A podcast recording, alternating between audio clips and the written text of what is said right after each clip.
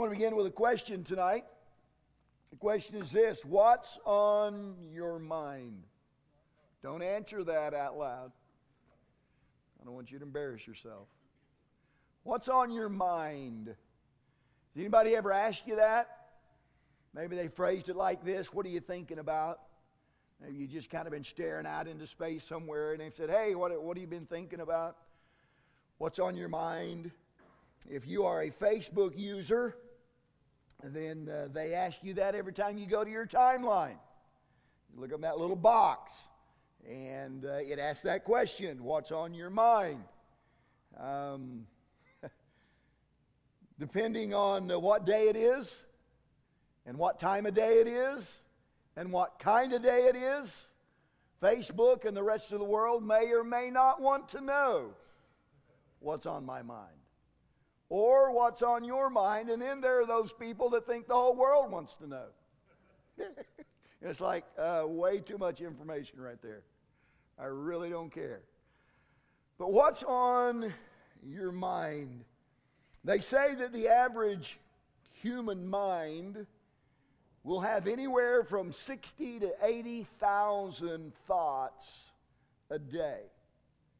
That's an average of 2,500 to 3,300 thoughts per hour. That's incredible. Other experts estimate a smaller number of about 50,000 thoughts a day, which means about 2,100 thoughts per hour. But even at that, would you agree tonight? That's a lot of thoughts. I just did some quick math while uh, I was standing here. Has anybody ever ever said this to you? A penny for your thoughts. Well, I did a little quick figuring. That may not be a bad question to answer. Because of 50,000 thoughts a day, that's $500 a day. That's $182,500 a year. So if you care to pay me a penny for every 50,000 thoughts I have a day, for the next 365 days, I will take you up on it.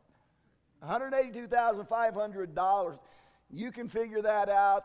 My calculator would let me figure it out the average lifespan of 70 years, what a guy would make. It's at uh, over 70 years of a penny for your thoughts, but that's a lot of money. Now, let's, let's say this just by way of illustration tonight. Um, I doubt that if this happens to you, I doubt if it happens to you tomorrow, I doubt if it happens to me tomorrow, but if it does, I promise to tithe. I hope you'll promise to tithe. Somebody comes up to you in the morning and says, Here's $50,000. Here's the only stipulation. You can spend it on whatever you want to spend it on, but you have to spend it all before the clock strikes midnight. I think most of us here tonight would be very careful about how we went about spending that money.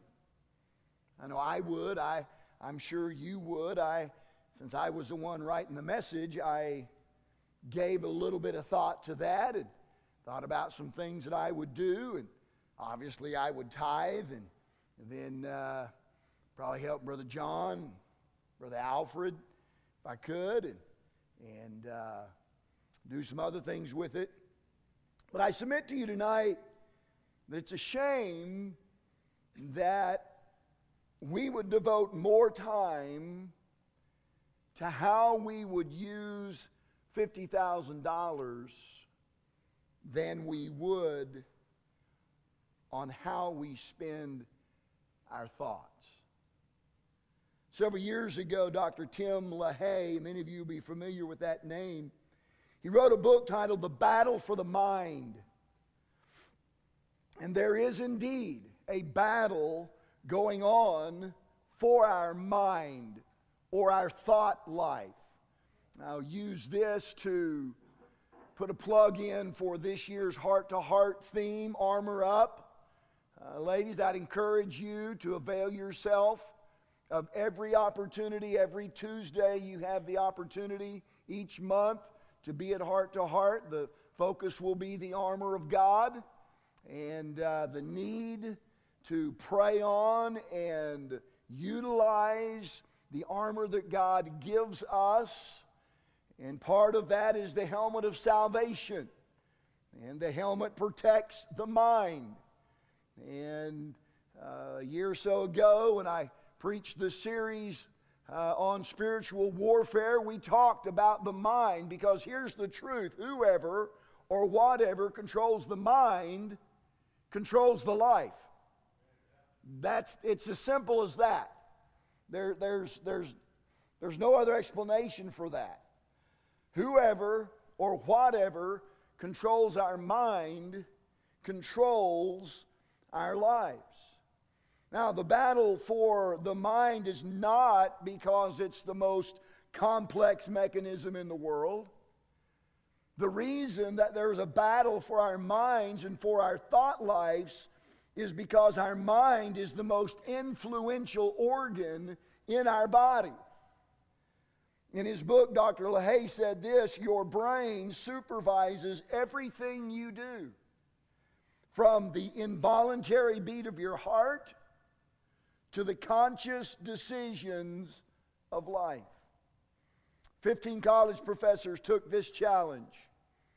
If all the books on the art of moving human beings into action were condensed into one brief statement, what would that statement be?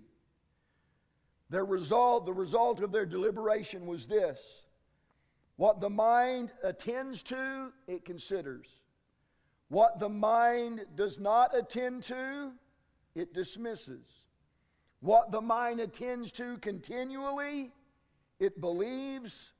And what the mind believes, it eventually does. Someone said it like this So a thought, reap an action. Sow an action, reap a habit. Sow a habit, reap a character. Reap, reap a character, or sow a character, reap a destiny. But look back at where that begins. It begins in our minds. It begins with a thought. You sow a thought, reap an action, sow an action, reap a habit, sow a habit, reap a character, sow a character, reap a destiny. I'm telling you tonight, there is so much riding on our thought life and on our minds. How many of you would agree tonight that what you think matters? Absolutely. Paul certainly believed that, and that's why he wrote what he wrote in the book of Philippians, chapter 4, if you want to turn there tonight. The book of Philippians, chapter 4, we're just going to read one verse. It'll be a familiar verse to you tonight. It's verse 8, Philippians chapter 4 and verse 8. When you find it, say amen. Well, that was fast. Philippians chapter 4, verse 8. I think we can probably all read this together since it's just one verse. So here we go Philippians 4 8. Finally, brethren, whatsoever things are true, whatsoever things are honest, whatsoever things are just, whatsoever things are pure, whatsoever things are lovely, good, if there be any virtue, and if there be any praise, think on these things. Now, why would Paul add this verse in his closing remarks to the Philippian believers? I would submit to you that it's because he understood this truth. You are not what you think you are, but rather what you think you are. You are not what you think you are. What you think you are. This is not a message tonight on the power of positive thinking. It's a message on the power of biblical thinking. But even at that, we cannot discount the impact that both negative and positive thoughts have upon our lives. And so I want to take just a few, few minutes here and, and talk about some negative thoughts that people often have and, and where they lead. And the first one is, is this self pity. And I would be less than honest with you tonight if I did not say that I myself have visited the slough of self pity on occasion in my own life. I would not stand here and pretend to, to uh, uh, act like I've never had pity on myself. And, and honestly, I think if we were all uh, forthright with one another tonight, we would all say that we have spent some time there because life is hard for all of us at times. But I'm not, I'm not talking tonight about an occasional trip there. And we've all had those. I'm talking about living there. Those who, in their minds, choose to live in self pity are frequently heard saying things like, Well, you just don't know what I'm going through. Or, you try living with this 24 hours a day and see how happy you are. Self pity. And then there's blaming. By blaming, I mean attempting to find a scapegoat for your problems. Because some people can't face life on their own, they find someone who they can blame as the source of their problems. It may be their spouse, it may be their parents, it may be their siblings, it may be a friend of theirs, it may be their boss or a coworker, it may even be somebody at church. But here's the danger with blaming. It leads to perpetual victimhood. And victimhood then leads to another form of negative thinking, which is the thought that you can't change. And here's how it happens once you immerse yourself in self pity, and once you're convinced that you're a victim, the logical conclusion is this well, I can't change. There's nothing I can do about it. And unfortunately, this kind of negative thinking tends to reinforce itself. Since you can't change, then your behavior can't be your own fault. So you never have to face it honestly. And these types of negative thinking people can be heard saying things like, Well, there's no use trying, I'll never change. Or, Yeah, I know it's wrong, but I'm not going to stop. Or, Well, God made me this way, so it's not my fault. Now, what is the logical outcome to this type of thinking? It's anger and bitterness. You see, once you begin to pity yourself, you choose to become a victim. But victims can't be blamed, right? And if you're a victim, it's not your fault. And therefore, you refuse to face the possibility that you yourself are the source of your own problems, when others suggest otherwise, then you get angry and you get defensive and you get bitter. I mean, you, you remember every miserable thing that has ever been done to you. You stew in your own juices over the slightest negative remark made by others. You bristle at the notion that things in your life could, could be different. You hold grudges, even though you say you don't. You do.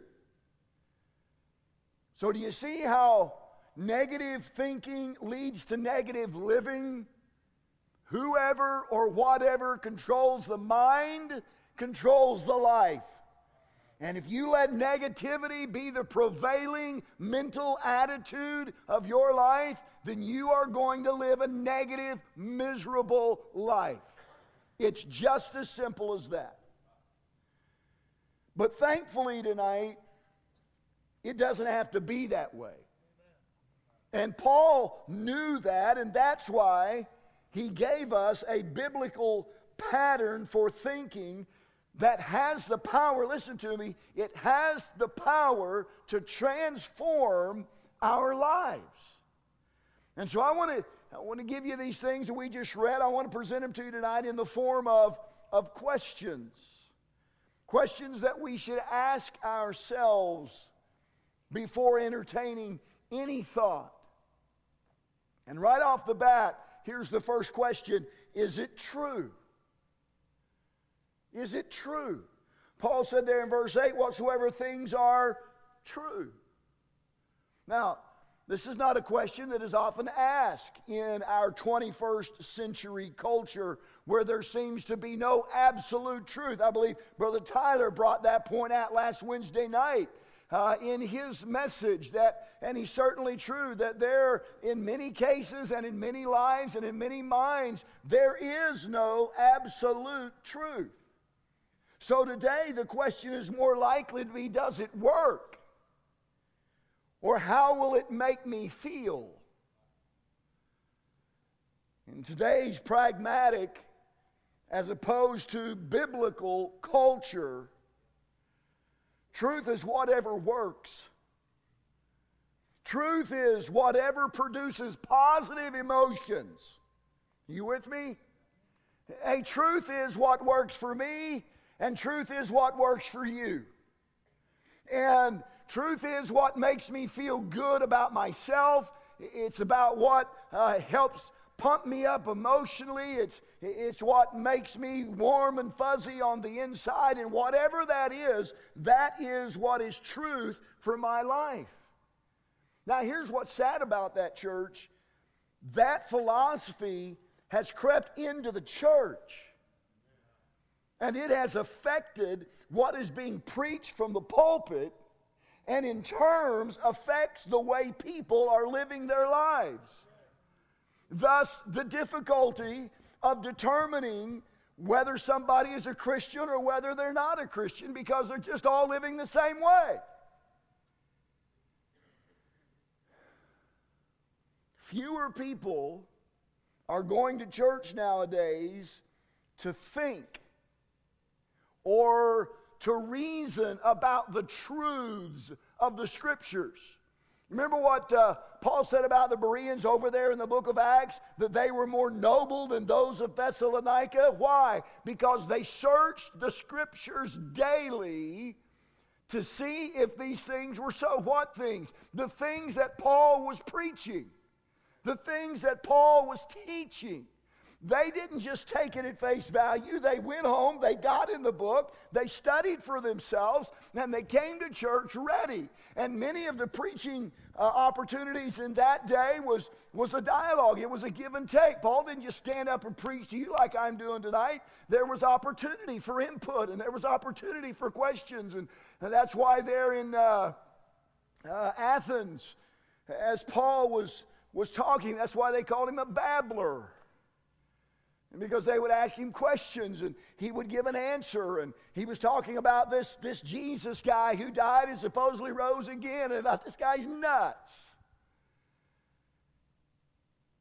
But people don't come to church today to think or to reason about Scripture.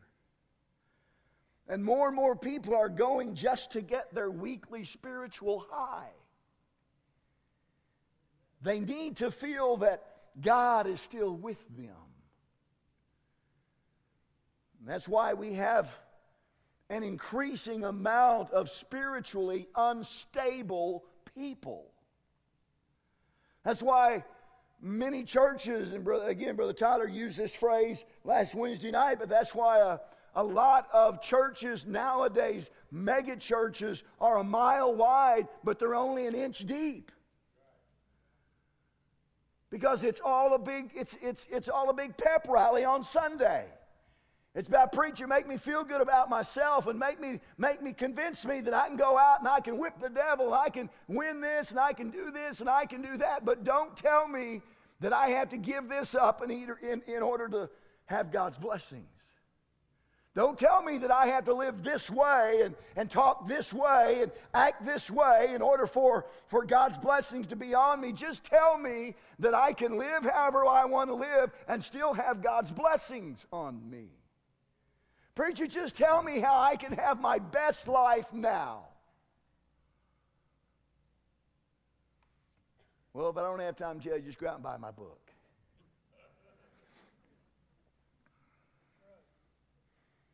A man by the name of Bill Hall wrote this What scares me is the anti intellectual, anti critical thinking philosophy that has spilled over into the church. This philosophy tends to romanticize the faith, making, listen to this, making the local church into an experience center their concept of church is that they are spiritual consumers and that the church's job is to meet their felt needs. Time out. That's not my job as a pastor. My job as a pastor is to preach the Word of God. And however that makes you feel is not on me. I'm not responsible for how you feel. The Holy Spirit is responsible for how you feel. And if you feel lousy when you leave church, it's probably because the Holy Spirit worked you over good because of the preaching of the truth. Excuse me.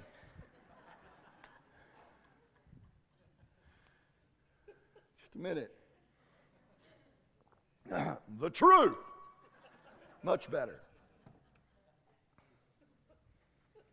So here's what you need to do. You need to you need to find yourself every week in a church that majors on the truth so that your thinking can be centered on the truth. And I happen to know one if you're interested. Question number two is it honest? We are to think things that are honest. The sense of the Greek word here tends to lean toward that which is honorable, that which is noble. And here's how Merriam Webster defined noble having, showing, or coming from personal qualities that people admire, such as honesty, generosity, courage, etc. Our thoughts ought to lead us to live in a way that others can respect us. Well, preacher, they don't know how I'm thinking. Well, they can tell by how you're living. Because whoever or whatever controls the mind controls the life. And so we ought to live, we ought to think thoughts that, that cause us to live lives that others can respect. Number three, is it just? The word translated just means righteous. And of course, the root word there is right.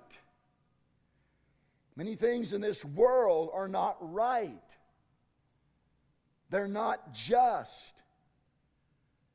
And we could easily, listen to me tonight, we could easily dwell on those things. I don't know about you, but that's my tendency. My tendency is to dwell on what is not right, on what is not just, on what is not fair. And we eventually, as I mentioned a moment ago, we eventually find ourselves playing the victim of injustice. I mean, we could build cases against people and seek revenge. We could allow our thoughts about what is unfair to sour our souls. Take your workplace, for example.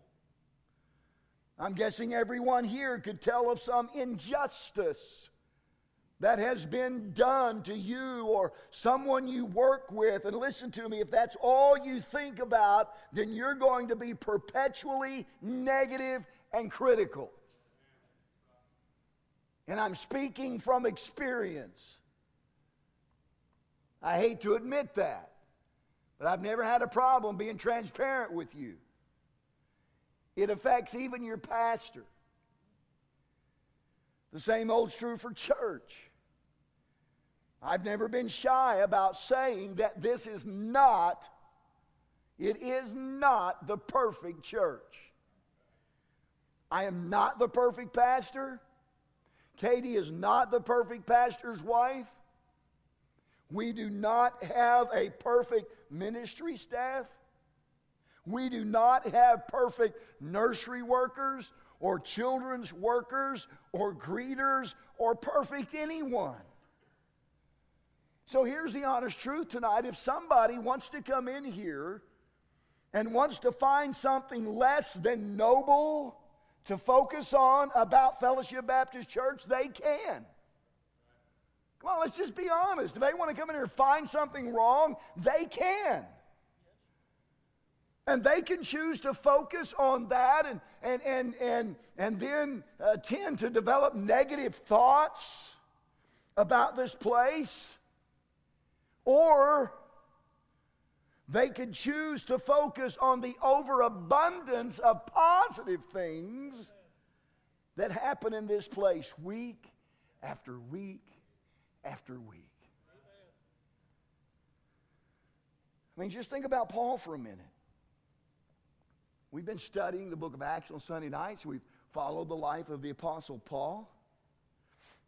He managed to think positively even when he was the victim of gross injustice. When he was arrested in Philippi, you remember that? When he was arrested in Philippi, he responded by doing what? He sang in prison.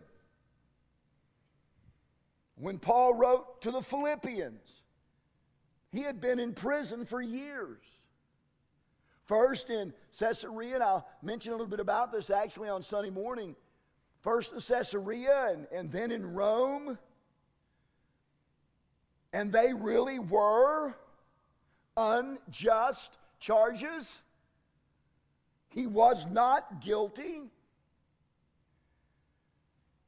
I'm telling you, no man had, aside from Jesus perhaps, no man had been the victim of more injustice than the Apostle Paul. But if he had brooded over the wrongs that were done to him, then he would have become bitter and useless in the service of the Lord. Paul encourages us. Are you with me tonight? Paul encourages us to follow his example. Focus on what is right, not on what is wrong. And then there's a fourth question tonight Is it pure? Mercy. This could be a whole message in itself. Is it pure? The meaning here is just what you would think it would be. It means undefiled, chaste, clean, holy. It touches the whole area of moral purity. Biblical commentator John Phillips said this How does a person in our day, by the way, he wrote his commentary a number of years ago, how does a person in our day keep his thoughts pure? By excluding the impure. Once given a lodging, impure thoughts are virtually impossible to evict. They lurk in the hidden recesses of the mind and make their presence known at the most unexpected times. They may show up when we're trying to worship or when we are engaged in an innocent conversation with someone who has no idea that we are suddenly entertaining lascivious thoughts. If a person once lets his thoughts wander down some impure path, hidden legions, spiritual warfare, it's real, people. Hidden legions joyfully emerge and stampede, pushing the mind into all kinds of sin. Hmm. and here we are now in 2018. We carry computers in our pockets. We wear computers on our wrists. There's a there's an increasing blatant in your face lewdness in today's television programming. It makes thinking on things that are consistently pure difficult. Am I telling the truth?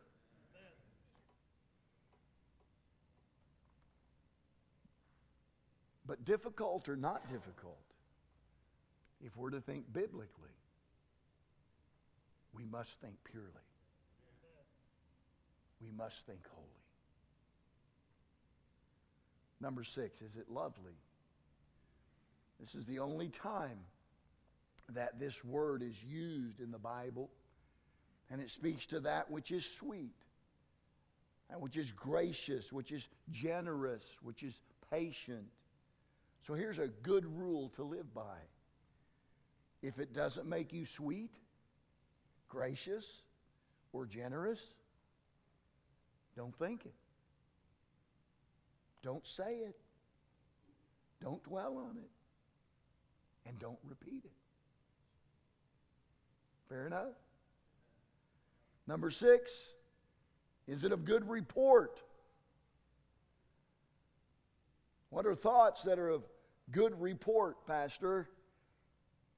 They are things that are worth thinking about. They're things that are worth talking about.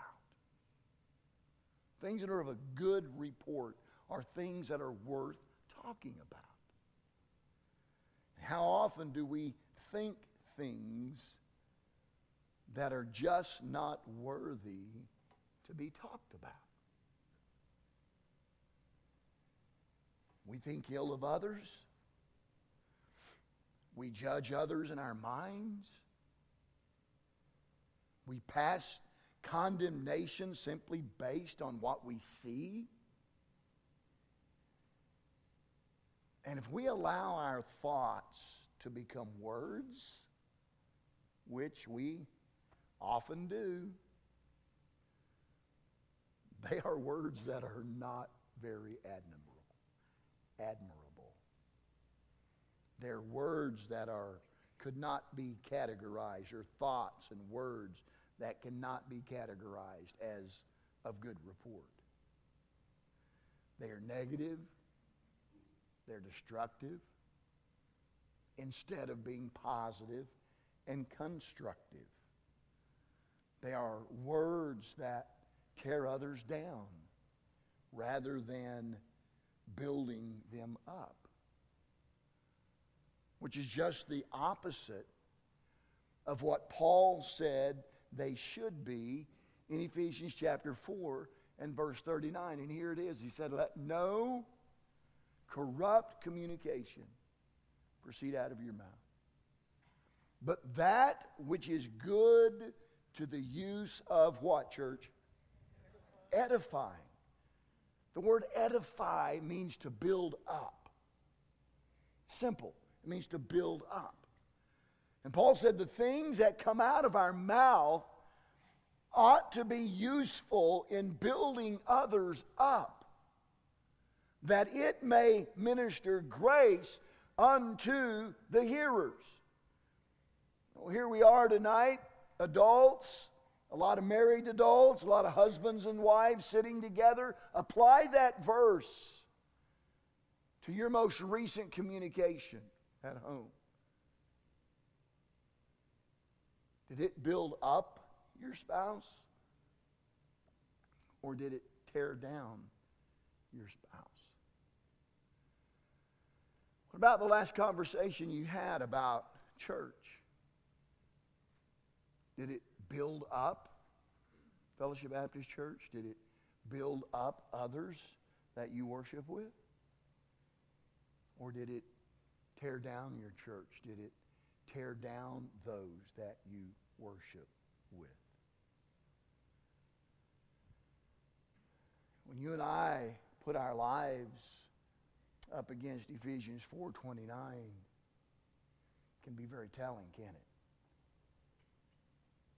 Things that build up, things that edify.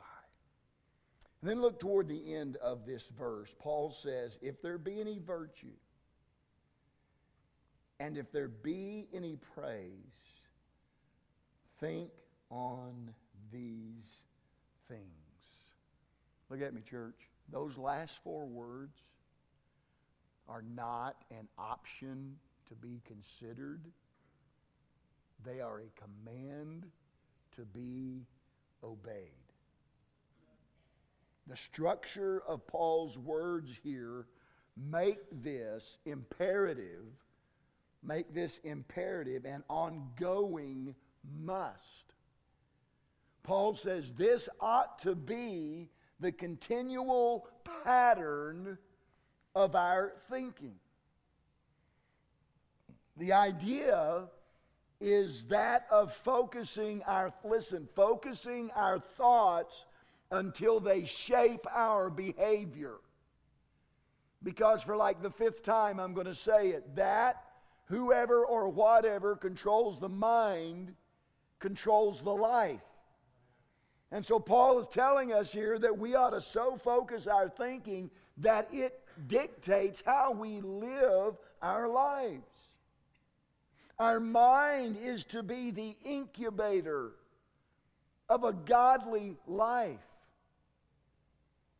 But in order for that to happen, we have to make deliberate choices to think profitable thoughts. Well, Pastor, that sounds like work. Yeah. In 2018, it's more work than it's ever been.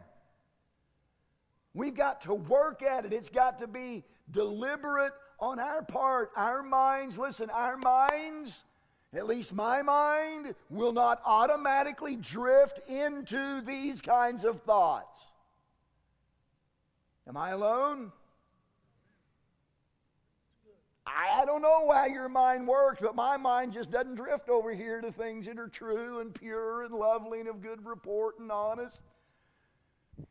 No, I've got to work to steer my mind in directions that it ought to go because if I let it go in the way it wants to go, it's going to go the way of the natural self.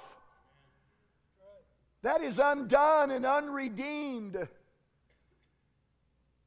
I've got to work hard at surrendering my thoughts to the part of me that has been saved, the new man. And I don't think I'm alone in that. To quote John Phillips again, he said, The secret of a guided thought life is an active assertion of the will. In other words, we play a part in this church. We say, I will not think that way. I, will take that thought captive. The book of Second Corinthians teaches us that, taking every thought captive. I, I will not allow that thought to roam around in my mind. The secret of a guided thought life is an active assertion of the will in cooperation with the Holy Spirit to think on these things. Because if the Holy Spirit isn't in this thing, then we're just going to go the way that we want to go. I was going to use this illustration at another point sometime in another message, but recently I was, we're, we've got uh, Tiffany and Kelby's dog Tilly at our house, and She's a, she's a big dog, a pretty strong dog. And so I was walking her, and we were headed back toward the house, and, and all of a sudden she stopped. And she looked over in, in, in, we're on the sidewalk, and right over here in this plush green grass, there were two little bunnies. And they were just hunkered down in the grass, cute little things. And man, she started pulling hard. That natural instinct, you with me? The natural instinct that she has as an animal, as a dog, was telling her, go get him, go get him. And I'll make myself the Holy Spirit. Um, I was over here pulling in the other direction. You with me? So her natural self wanted to go this way, but there was another power that was pulling her this way. And this power happened to be stronger than her, and so this power won. And that's an excellent example of the battle that we fight in our minds every day. There's a natural part of us that wants to go get it, that wants to go get them. But yet, there's another power in our life that's pulling.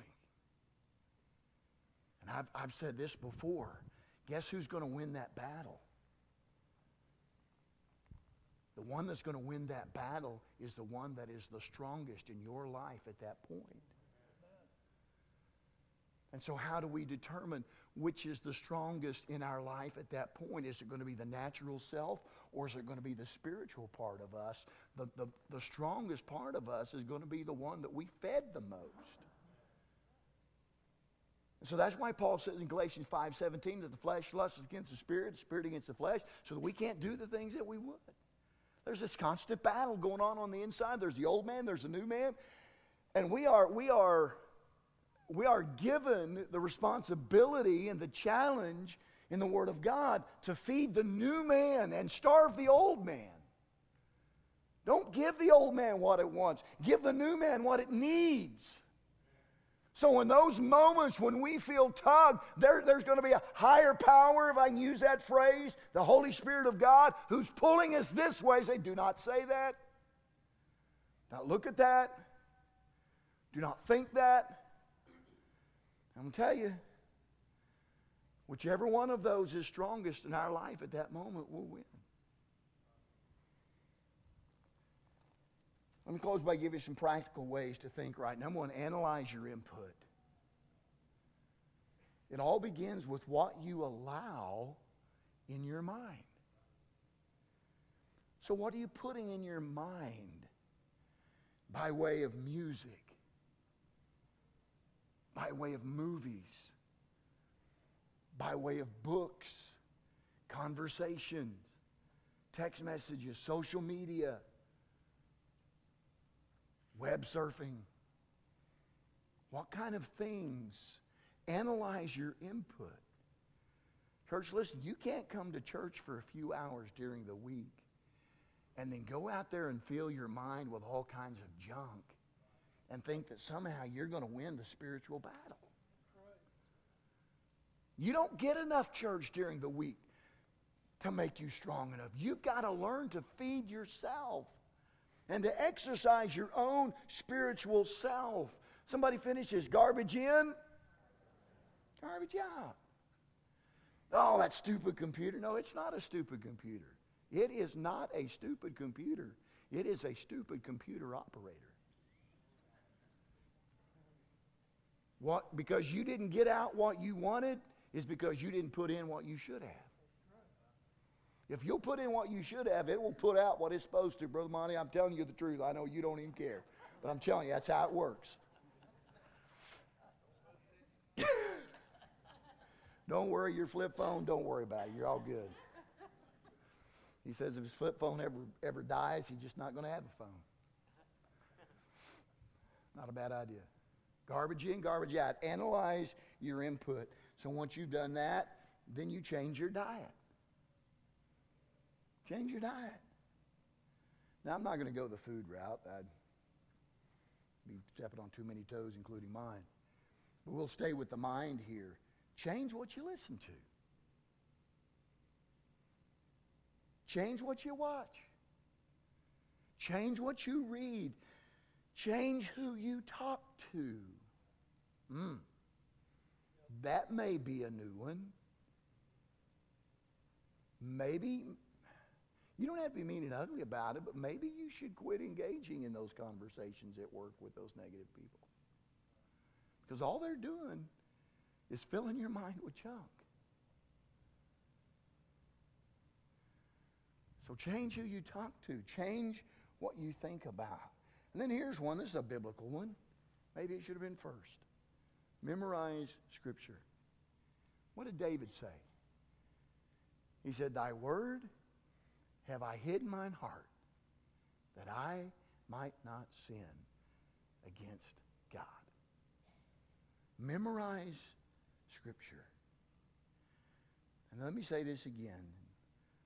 We'll have uh, just a quick time of invitation tonight. You are not what you think you are, but what you think you are.